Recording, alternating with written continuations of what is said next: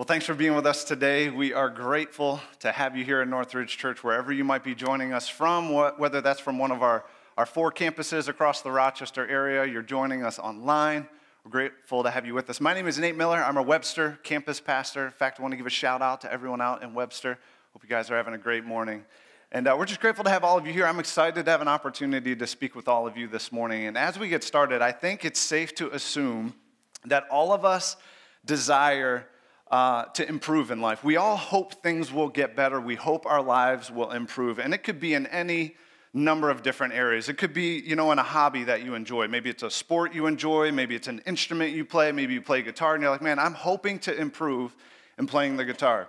It could be in your relationships, right? You hope your relationship with your spouse gets better. You hope your relationship with your friends gets better, with your parents gets better. We hope that things will improve. Even spiritually, you may have goals that you want to grow and develop in your relationship with Christ. We all hope things get better. In fact, I don't know that I've ever met someone that had the desire or the hope that their life would get worse. I don't think I've met that person. I've never met the person that says, over the next 6 months to a year, my goal is I want to gain 40 unnecessary pounds and drive my blood pressure sky high so that I'm on the verge of a heart attack. Right? Said no one ever, right? No one's planning to do that.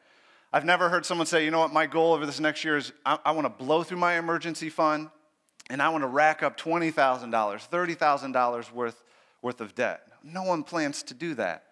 My wife, Emily, and I, we've never come through a year of marriage and said, we had a really good year. This next year, we want to try to do a couple of different things to chip away and erode trust in our relationship and, put our marriage on the brink of divorce, right? No one plans for their life to get worse. We all hope things get better, but yet, why is it that so often the hopes that we have, the desires that we have to succeed or to get better, oftentimes those, they never happen, right? Or they don't come to fruition in the way that we thought. In fact, I want to ask you that question this morning. What is it that you are hoping for? What's one thing you're hoping to improve in? In fact, if you look at your sermon notes, hopefully you have those in front of you. You'll see that question at the top of your sermon notes. What's one area you hope to improve in? So take a second, write that in. If you're using our Northridge Church app, you can punch it in with your thumbs. And in fact, a little bit of a plug for our Northridge Church app. If you haven't downloaded that, it's pretty sweet. You guys should totally check it out. The sermon notes are on there. Connections cards are on there. You can watch our services live on there. If you're not able to attend one of our campuses, you can go back and watch previous sermon series. You should totally check out Northridge Church app if you haven't done that already. But as you're thinking about what is that one area, and it could be a big thing or it could be a little thing, one thing you're hoping to improve on, here's what I want to help us understand about hope, is that hope all by itself or hope alone changes nothing. Hope all by itself doesn't mean that you will change. Hope in action leads to genuine change. And that's what we're going to talk about today. Hope in action leads to genuine change. Hope can be a great catalyst for change, but actions are what's going to help us get there in the end. In fact, how many of you made New Year's resolutions just 1 month ago? And now here we are in February, and those are long gone, right? You're not pursuing those at all, right? But hope in action can lead to genuine change. And when I talk about hope, I'm not talking about some passive wish. I'm talking about an active pursuit. This is something we're going to do. I'm going after this. This is what I am going to do. We're going to put hope in action. In fact, the Bible talks a lot about this idea of hope and action and how they go together. I love what it says in 1 Peter chapter 1, verse 13. It says this, set your hope on the grace to be brought to you when Jesus Christ is revealed at his coming. As obedient children, do not conform to the evil desires you had when you lived in ignorance. So here we see this idea of hope, right? We're to put our hope in Christ. We're to put our hope in this future grace that we'll experience when Christ returns. But look at the beginning of verse 13. It says, therefore, with minds that are alert and fully sober. Another way you could translate the beginning of that verse is to prepare for action. Exercise self-discipline. So we're talking about putting hope in action and exercising self-discipline. And let's just talk about discipline for a second, because discipline is a word I think we're all familiar with. We've heard it, but how would we define it? What's a good definition? Well, I came across this definition from Craig Groeschel, who is a well-known pastor, church leader, and author. He defines it this way, and I think it's really, really good. He says it this way, that discipline is choosing what you want most over what you want now. Discipline is choosing what you want most over what you want now. I really enjoy playing golf. When it's warm outside, I love to play golf. In fact, I would love to play golf 3 or 4 times a week. But what I love most and what I want and desire most is a relationship with my wife, Emily, and a relationship with my 3 kids. So I choose what I want most over what I want now. My wife, Emily, and I, we love to go out to eat. We love to try different restaurants, new restaurants around the city of Rochester. And we would love to do that, several times a week, 3, 4 times a week. But what we want most is to be out from under the financial weight and debt that would come with taking a family of 5 out to eat 3 to 4 times a week. So we choose what we want most over what we want now. And every single one of us, every day, we have decisions and choices where we can lean into discipline, live disciplined lives, or not. And when we put hope into action, that's going to take discipline to do that. And so today we're going to be picking up the story of Nehemiah. We've been looking at the life of Nehemiah these last 2 weeks. And today we're going to see that Nehemiah had some amazing hopes and dreams for Israel, for Jerusalem. But yet he didn't just have hope. He was willing to put that hope in action. And it led to genuine change, incredible change, not only in his life, but also in a nation that we're going to see. So I want to encourage you, turn to Nehemiah chapter 2. If you're using one of our Bibles, one of our campuses, you can find that on page 383. As you're turning there, let me kind of just recap to the story of Nehemiah as we've covered it so far. So we know that Nehemiah is an Israelite. We know that Israel was taken into captivity by the Babylonians. Then the Persians came along. They took over the Babylonians. So now Israel and Nehemiah, they are living under the captivity of the Persian Empire, King Artaxerxes. And while Nehemiah is in captivity, slavery essentially, God elevates him to the position of cupbearer to the king. So this is an influential position. It gives him direct access to the king. And while he's serving in this position, Nehemiah's friends, fellow Israelites, they come to him and they give him news about the condition of Jerusalem. And the news is not good. They tell him, the walls are broken. Jerusalem is ruined. The gates have been burned down by fire. Nothing's happening. There is no plan to rebuild. And Nehemiah's heart is broken, right? Because he knows that Jerusalem, that's the place where God was to dwell in the temple there, where who he is like was supposed to be put on display for people to see. But now Jerusalem lies in ruins. And so his heart is broken. And now he has an opportunity to come before the king, King Artaxerxes, and to put his hope now into action. And that's where I want us to pick up the story. And as we're going to see today, I want us to really kind of see 3 principles as we go down through chapter 2 together, 3 principles from the life of Nehemiah that we can take into our lives today to help us put hope in action. And principle number 1 that we see from Nehemiah is that Nehemiah was willing to define the problem. He was willing to define the problem. He was willing to say, okay, here is the problem that we face, that I face, and he understood that. He was willing to be honest with himself. Look at verse 2 of chapter 2. So the king asked me, this is Nehemiah, why does your face look so sad when you are not ill? This can be nothing but sadness of heart. I was very much afraid, but I said to the king, may the king live forever. Why should my face not look sad when the city where my ancestors are buried lies in ruins and its gates have been destroyed by fire? So this is an amazing, courageous response from Nehemiah.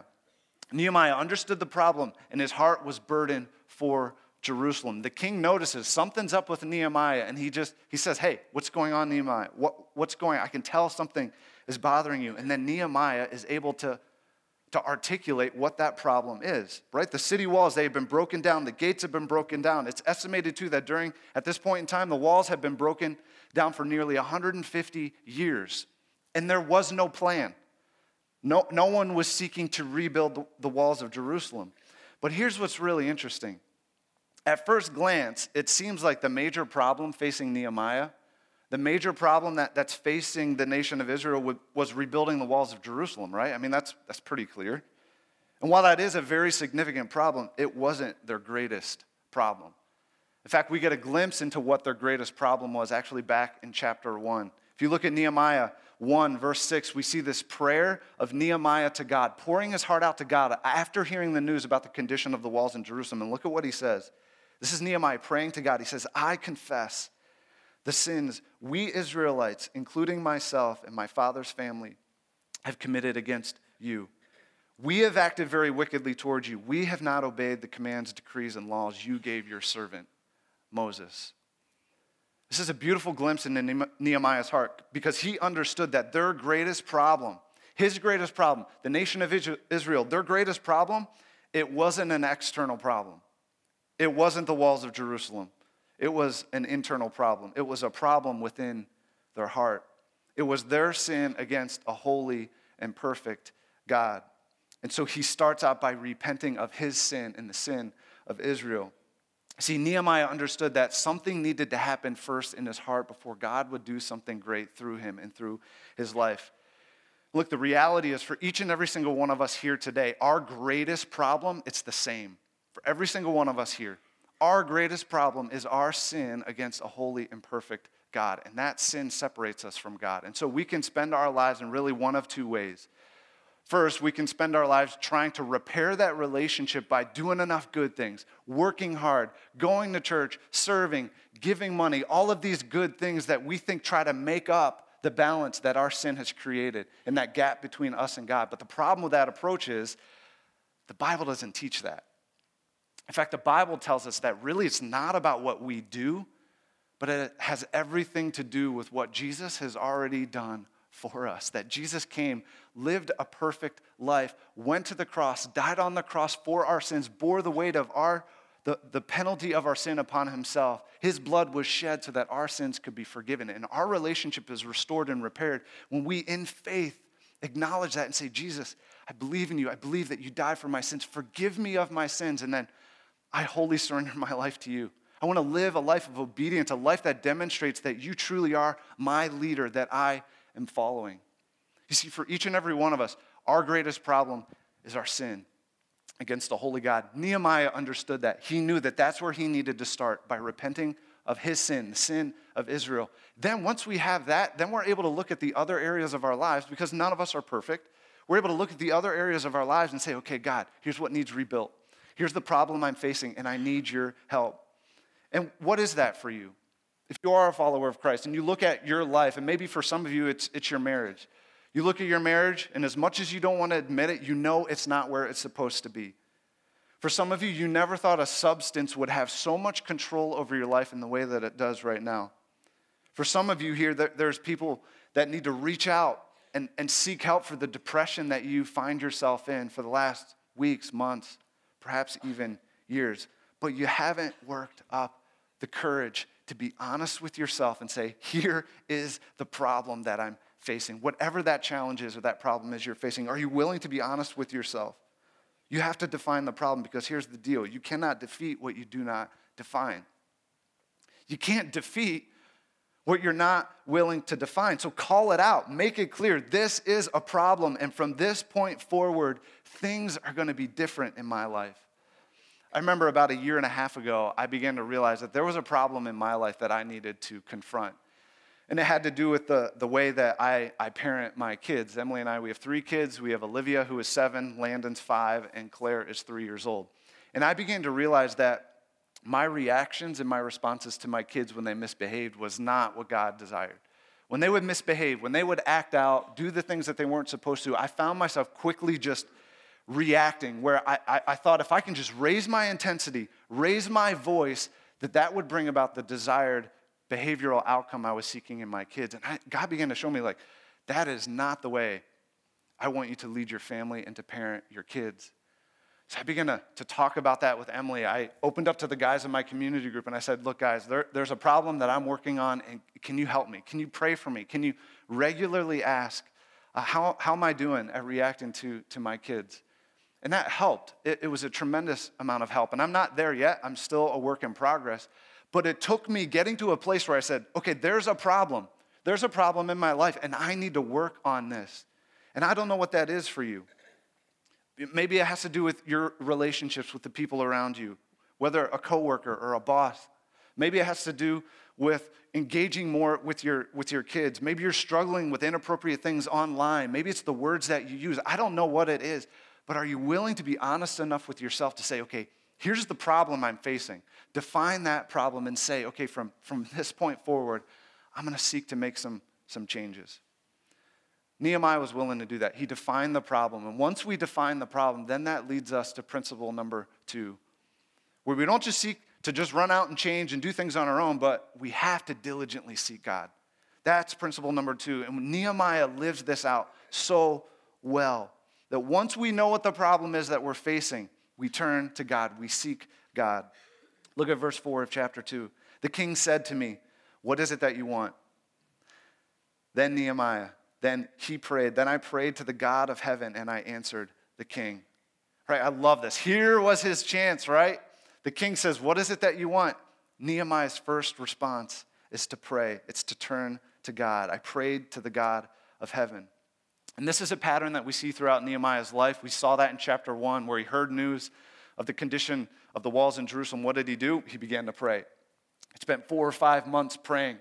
Now again, here he has another opportunity to share his hope with the king. The first thing that he does is he prays. The moment he defined the problem, he diligently took it to the one who could help him. And maybe you've experienced that in life too. When you've bumped up against an opportunity or a challenge, a problem, God has used that problem, that opportunity to actually point you to him, to grab a hold of your heart, your perspective, where you begin to diligently seek God. And maybe it's even a good opportunity. Maybe it was the birth of your first child, and you held that child in your arms for the very first time, and you felt the weight of what it was like to be a parent, to be responsible for this life that you were holding. And through that, you began to realize, man, there are areas in my life that I know need to change, that I need to seek God. God, help me be the man, be the woman, the father, the mother to this child that you desire for me to be. And you begin to seek God through the opportunity of becoming a parent. But sometimes it comes also not in good opportunities, but through the challenges, more often than not, right? The hardships, the heartaches in life. Maybe it's the eviction notice that shows up in your mailbox. Once again, you get that notice that rent is late. And finally you say, okay, enough is enough. I need to get my finances in order. And you begin to seek God. And you begin to say, okay, God, what does biblical stewardship look like? And you begin to seek opportunities and resources. Maybe that's why some of you are in Financial Peace University right now, because you're seeking God. You're trying to understand this problem of getting your finances under control. Maybe for some of you here today, that's actually why you're at Northridge Church. Maybe life has gotten rocky and difficult, and you're searching for something, and through the circumstances of life, you're here searching for answers. You're searching for God. And we just want to say we are so thankful you have found Northridge Church, that you are here. That's why we exist as a church, is to come alongside of people, help them on their spiritual journey, know who Jesus is, then once you know him, to then grow in your relationship with him. But when we're able to think about the problems that we face in life and truly be able to define them, it should drive us to seek God. It should drive us to our knees. It should drive us to pray to God. In fact, one of my favorite quotes on prayer is from John Piper. It's there in your notes. It says this: prayer is the open admission that without Christ we can do nothing. And prayer is the turning away from ourselves to God and the confidence that he will provide the help that we need. All right, prayer reminds us that God is the one who is in control, and everything that we need can be found in him. So define the problem, diligently seek God, and then that leads us to this last principle that we see in the life of Nehemiah, which is do the work. Now we got to do the work. This is, for some of us, this is the hardest one, right? Where we roll up our sleeves, get our hands dirty, pull up our bootstraps, and we say, okay, let's do this. Let's go. And I think for some of us, we look back over our lives, right? And in the rearview mirror is just nothing but failed dreams, failed hopes, failed desires that died because we weren't willing to put forth the necessary effort and work into seeking that change. But we see that Nehemiah is not afraid to work hard. Nehemiah is not afraid to do the work. And now we begin to see his hope turning into action. We begin to see the plan shaping. Look at verse 5. Nehemiah says to the king, "If it pleases the king, and if your servant has found favor in his sight, let him send me to the city in Judah where my ancestors are buried so that I can rebuild it." Then the king, with the queen sitting beside him, asked me, "How long will your journey take, and when will you get back?" It pleased the king to send me, so I set a time.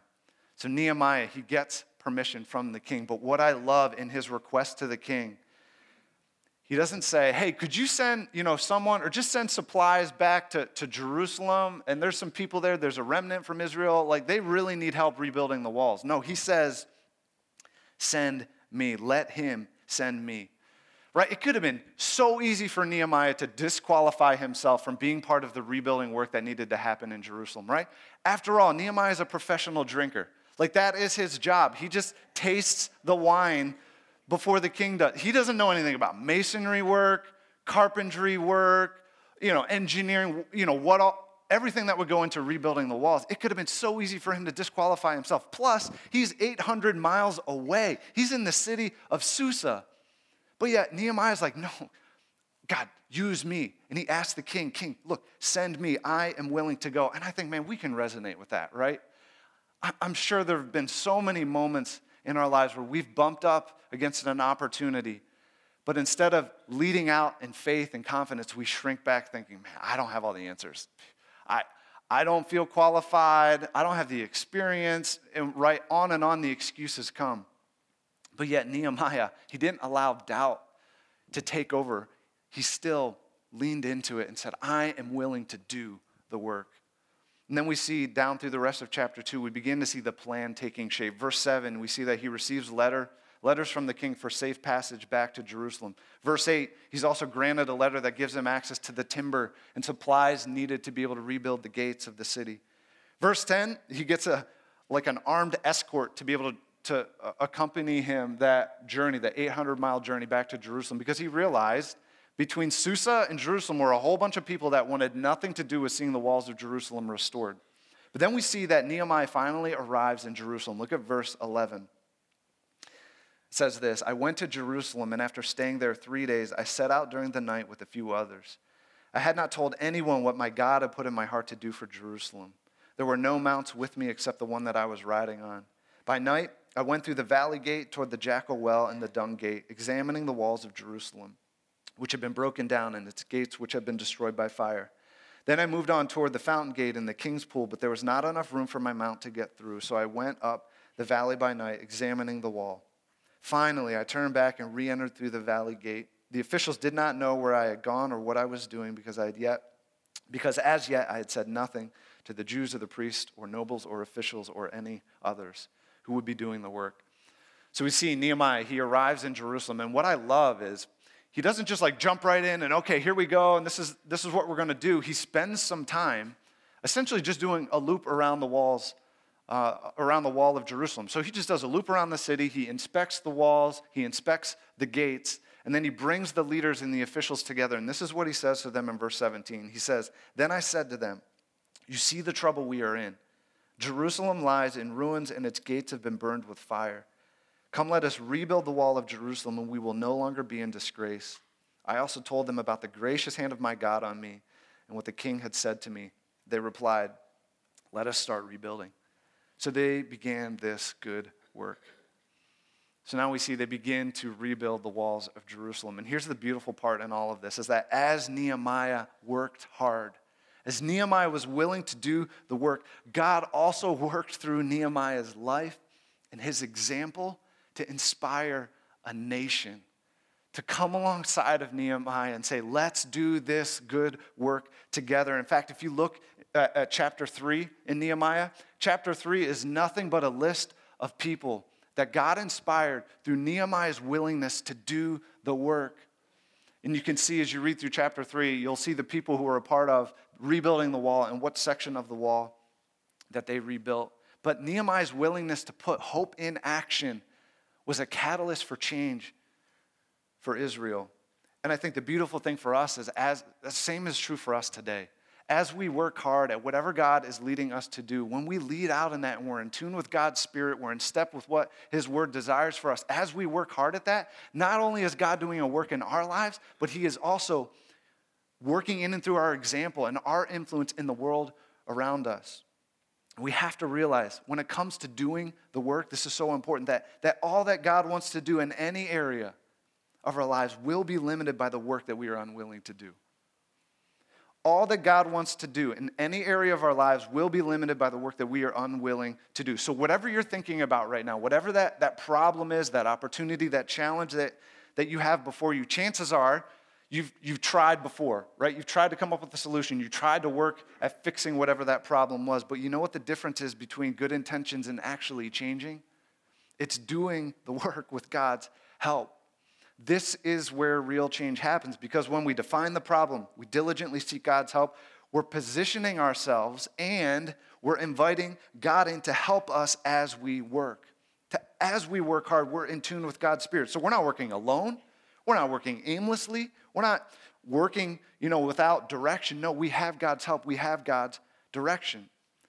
So what is it that God is calling you to work hard at today in your life?